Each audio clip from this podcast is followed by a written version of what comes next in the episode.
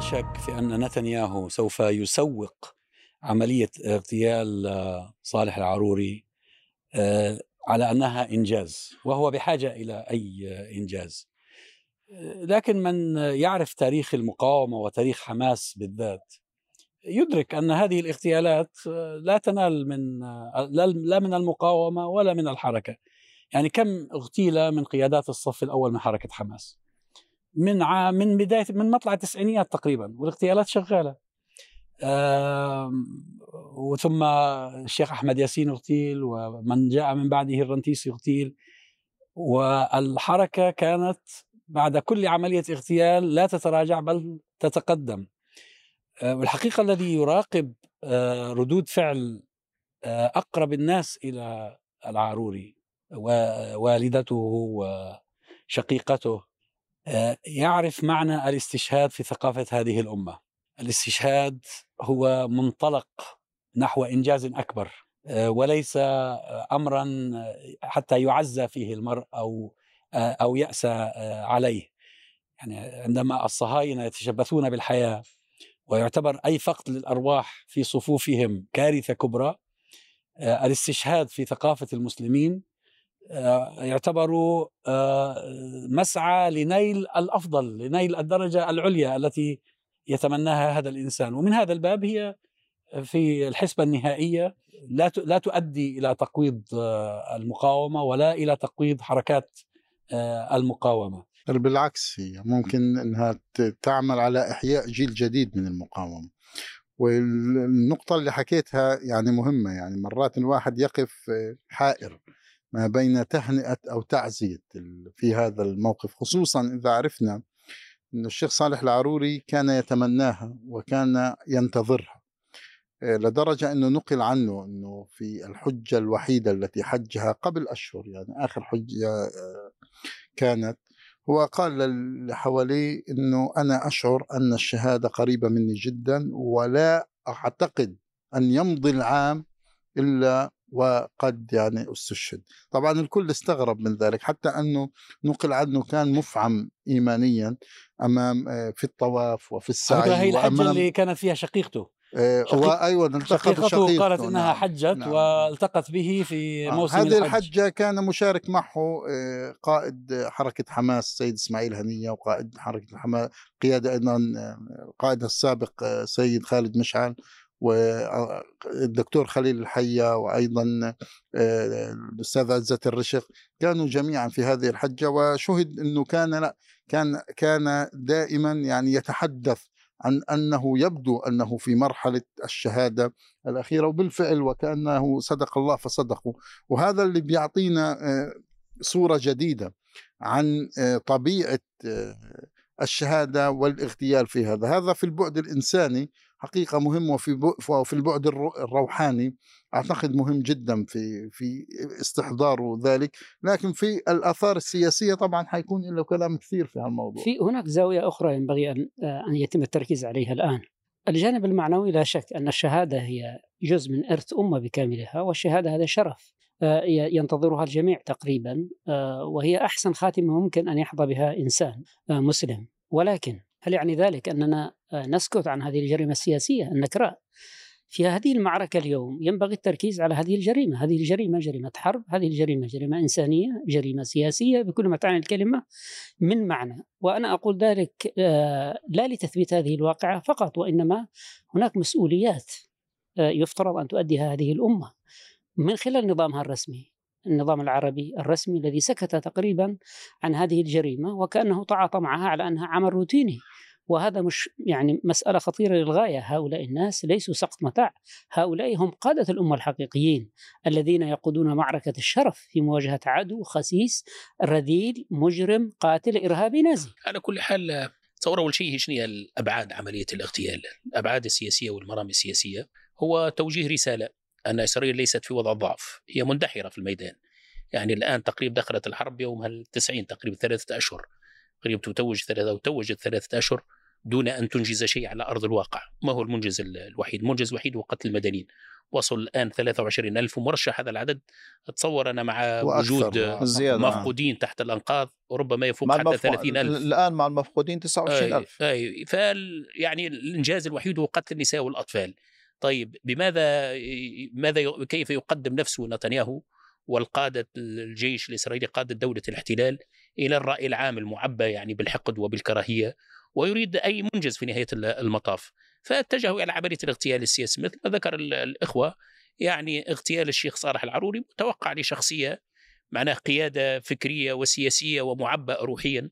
وتتولى الموقع الأول يعني في قيادة العمل الفلسطيني فمثل هذا الأمر متوقع يعني أتصور لا لا واحد من هو وضع على اللائحة قبل قبل السابع من أكتوبر. هو كان الهدف رقم واحد بالنسبة لنتنياهو والحكومة ال- الصهيونية. آه، يعني ال- المسألة هو مرتبطة سر بدوره يعني. الحيوي في الضفة الغربية. ولكن ال- المعطى الخطير طبعا الاعتداء على روح بشرية عملية الاغتيال هي جريمة بكل المقاييس بالقانون الدولي وبالقانون الإنساني وحتى قوانين الحرب لأن خارج قوانين الاشتباك هذا ماكش اشتباك مباشر معه في في الميدان. لكن ال- المعطى الجديد هو انتهاك سيادة لبنان يعني بلد مستباح. يعني أن تأتي وتغتال في واضحة النهار دون أن تحترم يعني حرمة البلد وسيادته ولا القانون الدولي ولا اتفاقية جنيف ولا شيء من هذا. دليل أن إسرائيل تضع نفسها فوق القانون الدولي وفوق قانون الحرب وفوق كل الاعتبارات الأخلاقية. وفعلا هذا ما بينته هذه الحرب. يعني إسرائيل قوة هائجة يحركها الغضب والنقمة ويعني محاولة يعني ال- ال- الإشفاء الغليل من الدم الفلسطيني وليس أكثر من ذلك. وفي اعتبار مهم. يعني في اعتبار ال- ال- النقاط اللي ذكرت مهمة لكن في اعتبار أنا بتصور سياسي عسكري من هذه الخطوة. يعني اليوم الرسالة ما هي الرسالة التي يريد أن آه، يعني يبرق بها بنيامين نتنياهو إلى حركة حماس على سبيل المثال، اليوم يقول لحركة حماس أن الصدام اليوم صدام مفتوح يعني بمعنى لا حدود له. يعني القضية ليست فقط قطاع غزة، وإن كان المركز الأساسي الآن في مجريات ال- الاشتباك هي قطاع غزة، لكن اذهب إلى الضفة الغربية ستجد أرقام مذهلة. الأرقام مثلا الاعتقالات قربت 6000 خلال ثلاثة أشهر. تتحدث عن أكثر من 300 شهيد خلال هذه أيضا الفترة. ال- ال- ال- تقريبا يوميا هناك اشتباكات موجودة في الضفة الغربية. ال- الذهاب باتجاه لبنان لعله الرسالة الواضحة لحركة حماس بأنه ما تحدث به بنيامين نتنياهو في الشهر الأول. قال عند- عندما قال أنا أعطيت رئيس الموساد الإسرائيلي صلاحية مفتوحة على اعتبار أنه دائما عمليات الاغتيال لجهاز الموساد تحديدا اغتيال الشخصيات لا يتم إلا بتوقيع من رئيس الوزراء. وعندما خرج إلى الإعلام وقال أنا أعطيته يعني آه، هذا ج- صلاحية مفتوحة هذا جديد كان. آه هذه صلاحية مفتوحة وكأنه يقول للموساد الإسرائيلي عليكم بكل منتسبي حركة حماس دون الرجوع إلى رئاسة الوزراء للتوقيع بمعنى أنا أعطيت توقيع على بياض. سك على بياض. وهذه رسالة مهمة لحركة حماس بمعنى أن الاحتلال الإسرائيلي في صراعه مفتوح في هذا في هذا صحيح. ونقل في هذا السياق. آه، ال- ال- ال- ال- النقطة الأخرى حقيقة صحيح ذكرتم موضوع السيادة اللبنانية لكن في رسالة مهمة جدا أيضا لحزب الله لأنه ما الذي يريده الآن الاحتلال الإسرائيلي من الحزب؟ هناك اشتباك لا زال ملتزما بقواعد الاشتباك المعروفة لكن السقف يرتفع. الذهاب باتجاه بيروت هذه تعتبر كسر في قواعد الاشتباك المتعارف عليها بين الحزب والاحتلال الإسرائيلي منذ عام 2006 ال- الوصول إلى بيروت والمعروف في قواعد الاشتباك أن تل أبيب مقابل بيروت وهذا يعني أمر ثابت على لسان حتى الأمين العام لحزب الله السيد حسن نصر الله. الآن السؤال طيب إذا كان ال ال ال الاحتلال فاشل في قطاع غزة وحقيقة هذا دائما سؤال يسأل إذا فشل في قطاع غزة ولم يستطع أن يحقق أي هدف طب هل يعقل أن يذهب إلى توسيع دائرة الاشتباك مع حزب الله؟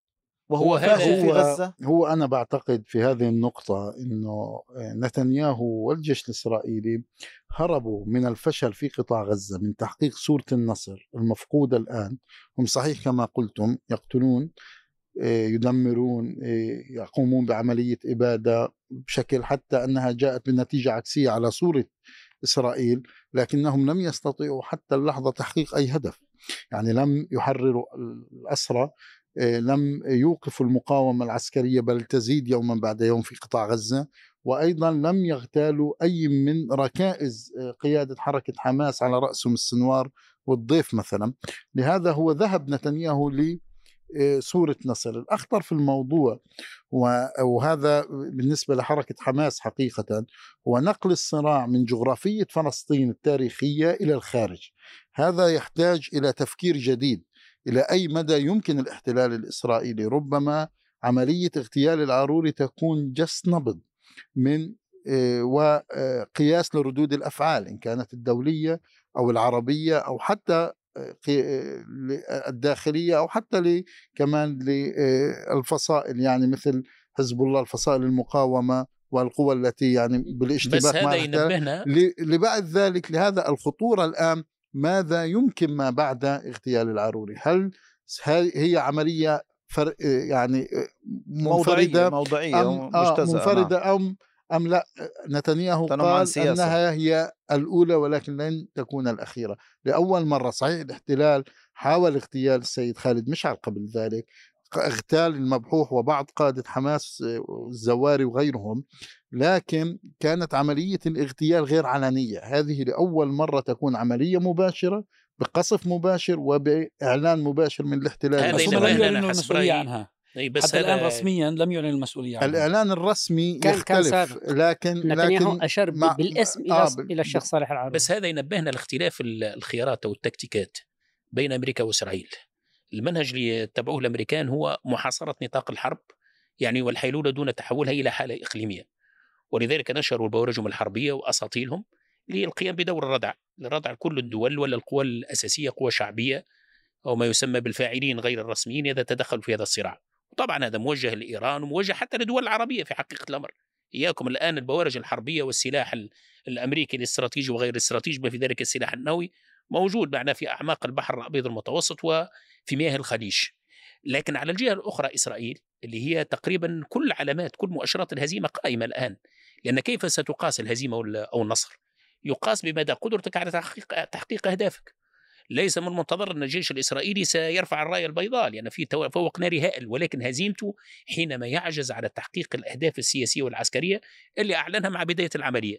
يعني من اليوم اليوم الأول لتحريك يعني الدبابات والجرافات والطائرات والصواريخ الإسرائيلية تقاس الحرب على بهذا المعيار بهذا المقياس. اللي هم هدفين رئيسيين تقريبا. الهدف الأول اللي هو ضرب المقاومة وبنيتها التحتية يعني تدميرها وما قالوا تدميرها والقضاء عليه بصورة تامة والمقصود بذلك حماس والفصائل وبقية الفصائل الجهاد وغيرها المشاركة في المقاومة في غزة. والجانب الثاني هو استرجاع الأسرى بالقوة المسلحة لم يتحقق شيء من ذلك. اذا هي هزيمة. الآن نتنياهو يشتغل ب- بخلفية استدراج قوى أخرى لساحة الصراع حتى تتحول المعركة إلى حالة إقليمية. بينما الأمريكان يشتغلوا بعقلية أو بمنهج الكونتينمنت ال- الاحتواء ولذلك هو لم يخبر الأمريكان إلا أثناء تنفيذ. العملية وهذا اختلاف تكتيكي طبعا في الاستراتيجيات الكبرى في اتفاق كامل ما فيش اختلاف لا، على الأساسية أيضا للحرب. ولكن في هذا الجانب. في اختلاف نقطة الاختلاف الرئيسية بالنسبة للولايات المتحدة الأمريكية هي تريد أن تعطي العالم انطباع بأنها تحرص على أن يكون لهذه الحرب لهذه الإبادة نتائج سياسية نتنياهو حتى الآن لم يعطي بايدن أي التزام فيما يتعلق بالنتائج السياسية. يريد أن يمارس الحرب أو يواصل الحرب في قطاع غزة إلى ما لا نهاية. تقريبا النهاية المثالية بالنسبة له أن تتحول غزة إلى منطقة غير قابلة للسكن. ثم بشكل تلقائي يذهب الناس خارج قطاع غزة وهنا يتحقق أهداف آه، نتنياهو والمتطرفين. هذا فقط هنا نقطة الاختلاف. ال- تنامي الشعور بالقلق لدى بايدن آه، بأن آه، الاستمرار في التغطية على هذه الجرائم بدأت تفقده وتفقد الولايات المتحدة مصداقيتها السياسية وادعاءاتها بأنها تتبع نهجا إخلاقيا في مقاربة القضايا الدولية هذا الأمر انعكس على قاعدته الانتخابية على الوضع داخل الحزب الديمقراطي الأصوات بدأت ترتفع القاعدة الانتخابية أيضا بدأت اليوم في مجموعة. من العاملين في حملته الانتخابية وجهوا له. رسالة وحذروا من أن القاعدة الانتخابية تنأى بنفسها بالتدريج عنه. هذا هذا يدخل بايدن في صراع وجودي مع آه، نتنياهو. ربما نتنياهو يكون سحب ال- حاملة الطائرات جاء في هذا السياق. نتنياهو اليوم يعتقد أن سقوط بايدن مخرج سياسي بالنسبة له. ما- فما هي خيارات بايدن؟ هي الضغط، سحب البوارج، ال- التباطؤ في آه، آه، تقديم الذخائر ولا ال- المتطلبات العسكرية للجانب ال- الإسرائيلي، آه، محاولة آه، اللعب على آه، يعني مواصلة سياسة ال- الاحتواء وإظهار أن هناك معركة خارج غزة. مثلا وإن كان فيما ياسين فيما يتعلق بالتسليح البيت الأبيض تجاوز الكونغرس مرتين. أي نعم يعني لحد الآن ما فيش مؤشر على لا يوجد مؤشر على أن الولايات المتحدة الأمريكية تقلص تزويد الكيان الصهيوني بالسلاح. التقارير هي- تتحدث عن تباطؤ. ليس أنا أتحدث عن تباطؤ وفقا لتقارير آه، صدرت عن الجانب الإسرائيلي. كلمة تباطؤ هذا يعني أنك ترهن المعركة الإسرائيلية للقرار الأمريكي. أستاذ أما بالنسبة لماذا أقدمت وزارة الخارجية؟ فعلى رأس وزارة الخارجية آه، وزير خارجية أمريكي لكنه يقول أنه إسرائيلي اولا. أستاذ ياسين في مسألتين حقيقة في الجانب الأمريكي، النقطة اللي ذكرتها تفضلت فيها أن الآن مستقبل الحزب الديمقراطي وبايدن في الانتخابات لهذا العام في شهر 11 هي على المحك، لأن معظم استطلاعات الرأي تتحدث عن انحصار التأييد وحتى شخصية بايدن تعتبر لو اجرت الانتخابات سيسقط لن ينجح، وهذا تحدي كبير جدا، السبب فيه هو استمرار العدوان على قطاع غزة، هل توسعة دائرة الاشتباك خارج قطاع غزة أو خارج فلسطين سيخدم بايدن في هذه النقطة تحديدا؟ أنا أعتقد الأمريكان لحد الآن ينظروا بأن هذا الأمر الأمر قد يشكل تحدي أكبر ل- سينهي في, الحرب في, في, في. جانب الانتخابات. سينهي الحرب. في في مسألة في مسألة أيضا أنا لا مهمة أتصور جدا. إنه ممكن يخدمه بالعكس يعني ليش بده يخدمه لا أنا أقول لا يخدم لا يخدمه آه لا يخدم أنا أقول توسيع دائرة وذلك الاشتباك هو قد لا حريص على يخدمه. عدم توسع الدائرة. توسيع لأن, دائرة لأن, ال- لأن وين الإشكال اللي حاصل الآن؟ منطلق توسيع دائرة الحرب هي غزة. لأنه هي الآن غزة في العقل الجمعي الأمريكي أو لدى قطاع الشباب في ال- لدى الأمريكان ولدى العديد من الشعوب ال- الغربية بأن هذه غزة تعتبر مظلمة. والذي يتسبب في عملية القتل والإبادة هي إسرائيل وبالتالي توسيع دائرة الاشتباك انطلاقا من غزة سيبقى مرتبط بفكرة أن إسرائيل هي معتدية وهذا لا يخدم بايدن. لكن في نقطة جدا أنا أعتقد متعلقة أيضا بسياسة الولايات المتحدة الأمريكية نفسها وإن كانت هذا الأمر متعلق بالإدارة بايدن أو حتى لو كان الجمهوريين هي متعلقة بالأولويات السياسة الخارجية.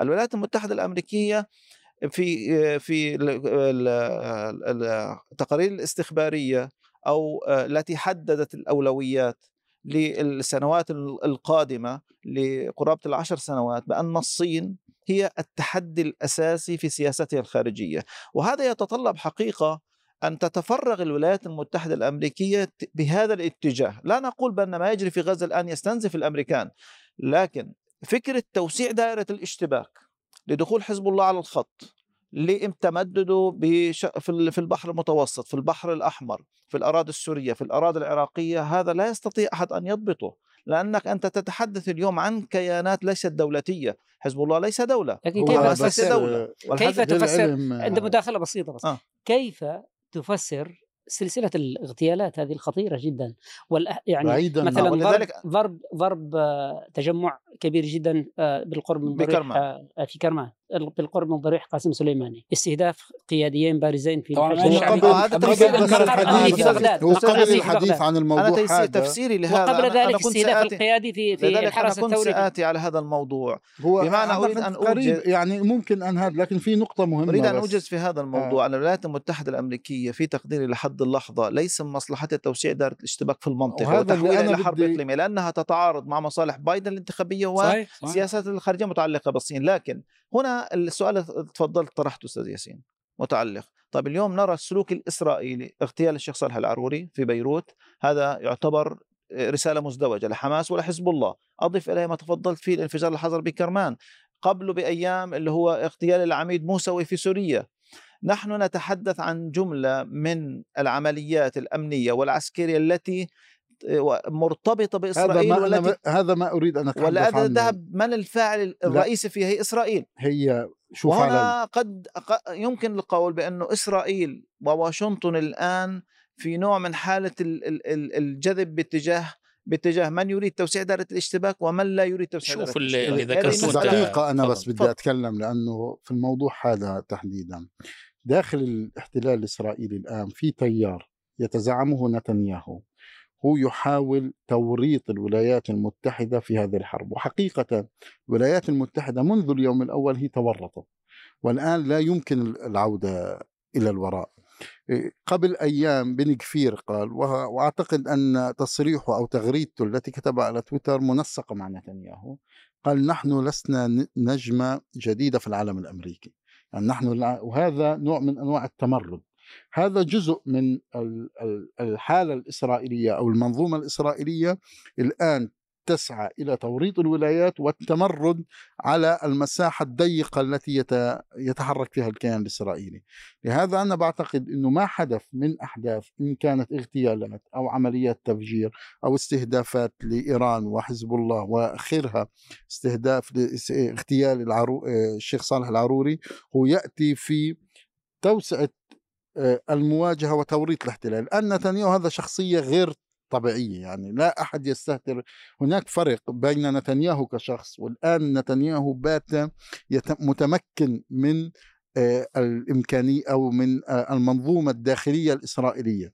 هو له علاقات جيدة مع الموساد مع التيار الديني يحرك كيفما يشاء.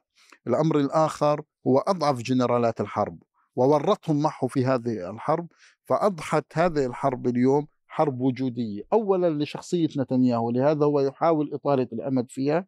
ثانيا هي حرب وجودية أضحت للكيان بشكل كامل. هذا بس بدي أختم في تصريح قالوا جالنت قبل أيام. قال أن لا وجود لإسرائيل إن لم ننتصر في هذه الحرب.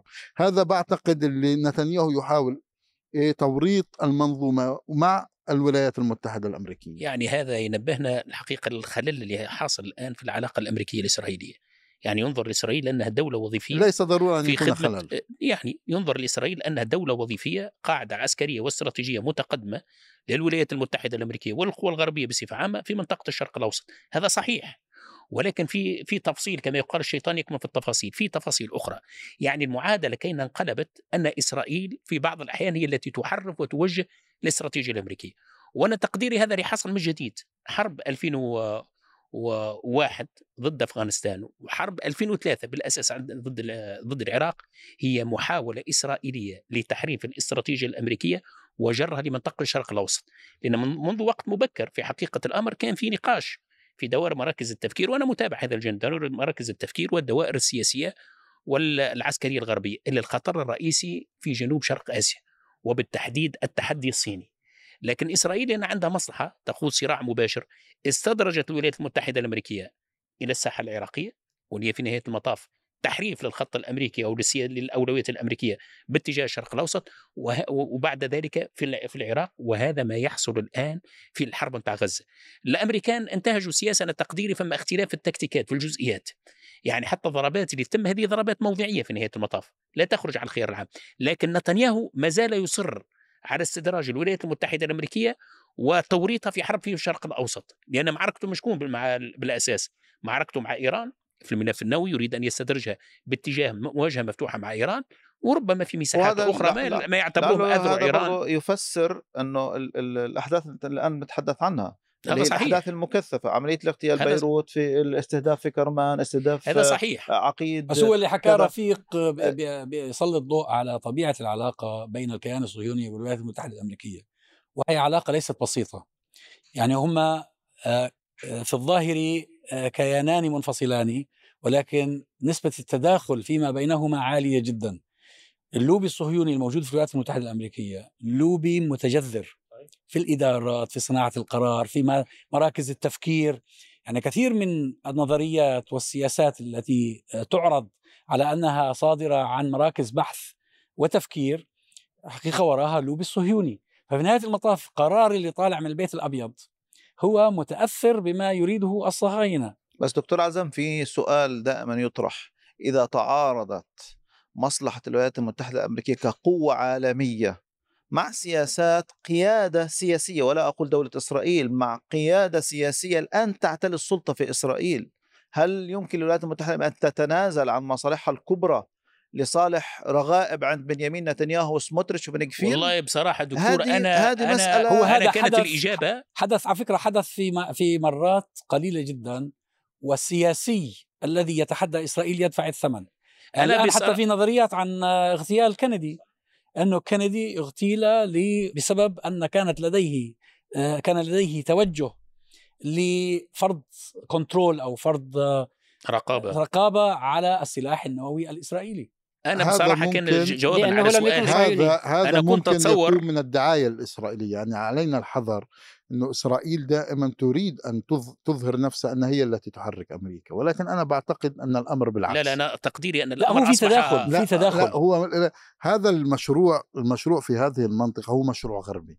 يعني أشرفت عليه القوى الغربية وتدير حتى ال- الآن القوى الغربية. ولهذا العلاقة أن هذا هو مشروعهم وهذا ال- الحجر الموضوع في هذه المنطقة لإدارة أيوه بس تعرف آه، العلاقة بين الغرب دائما يحافظون صحيح عليه. بس العلاقة بين مش الغرب العكس يعني العلاقة مش بين الغرب والكيان الصهيوني هي علاقة الأمل التي ولدت ربتها. هم غرسوا هذا الكيان في منطقتنا هو ابنهم أو هي ابنتهم المدللة ولكن في بعض المنا... في بعض ال- الأحوال وفي كثير من المفاصل الخطيرة هذه البنت بنت الأمة هي التي تدير المشهد. هي- ما- هي- ولا أساس هذا؟ لو تسمح دقيقة أستاذ. هو أساس العلاقة بنيت هكذا أن إسرائيل دولة وظيفية تشتغل ضمن الاستراتيجية الأمريكية. شنو هي ثوابت السياسة الخارجية والدفاعية الأمريكية؟ ضمان التفوق الإسرائيلي على دول المنطقة سواء كانت منفردة أو مجتمعة. هذه دوكترين يعني تتغير الحكومات ويتغير الرؤساء ويتغير السيا- السياسة ولا تتغير ثوابت السياسة الخارجية والدفاعية الأمريكية. لكن تقدير المعادلة هذه تغيرت وأنا أشوف هذا الآن بالأمر الواقع. الكثير من التصريحات مثلا تصدر عن بايدن فيما يتعلق حتى بالاختلافات التكتيكية. يقول عندي اختلاف مع نتنياهو. وبعدين يرجع بايدن يعقب على كلامه السابق لأنه نتنياهو اعترض على ذلك. إيش معنى هذا؟ آه معنى. ذلك القوة الوظيفية الإسرائيلية لم تعد مجرد أداة في خدمة الاستراتيجية الأمريكية بالمناسبة مش هذا أقوله هذا. في كتب. جون شيمر كاتب كتاب على اللوب الإسرائيلي.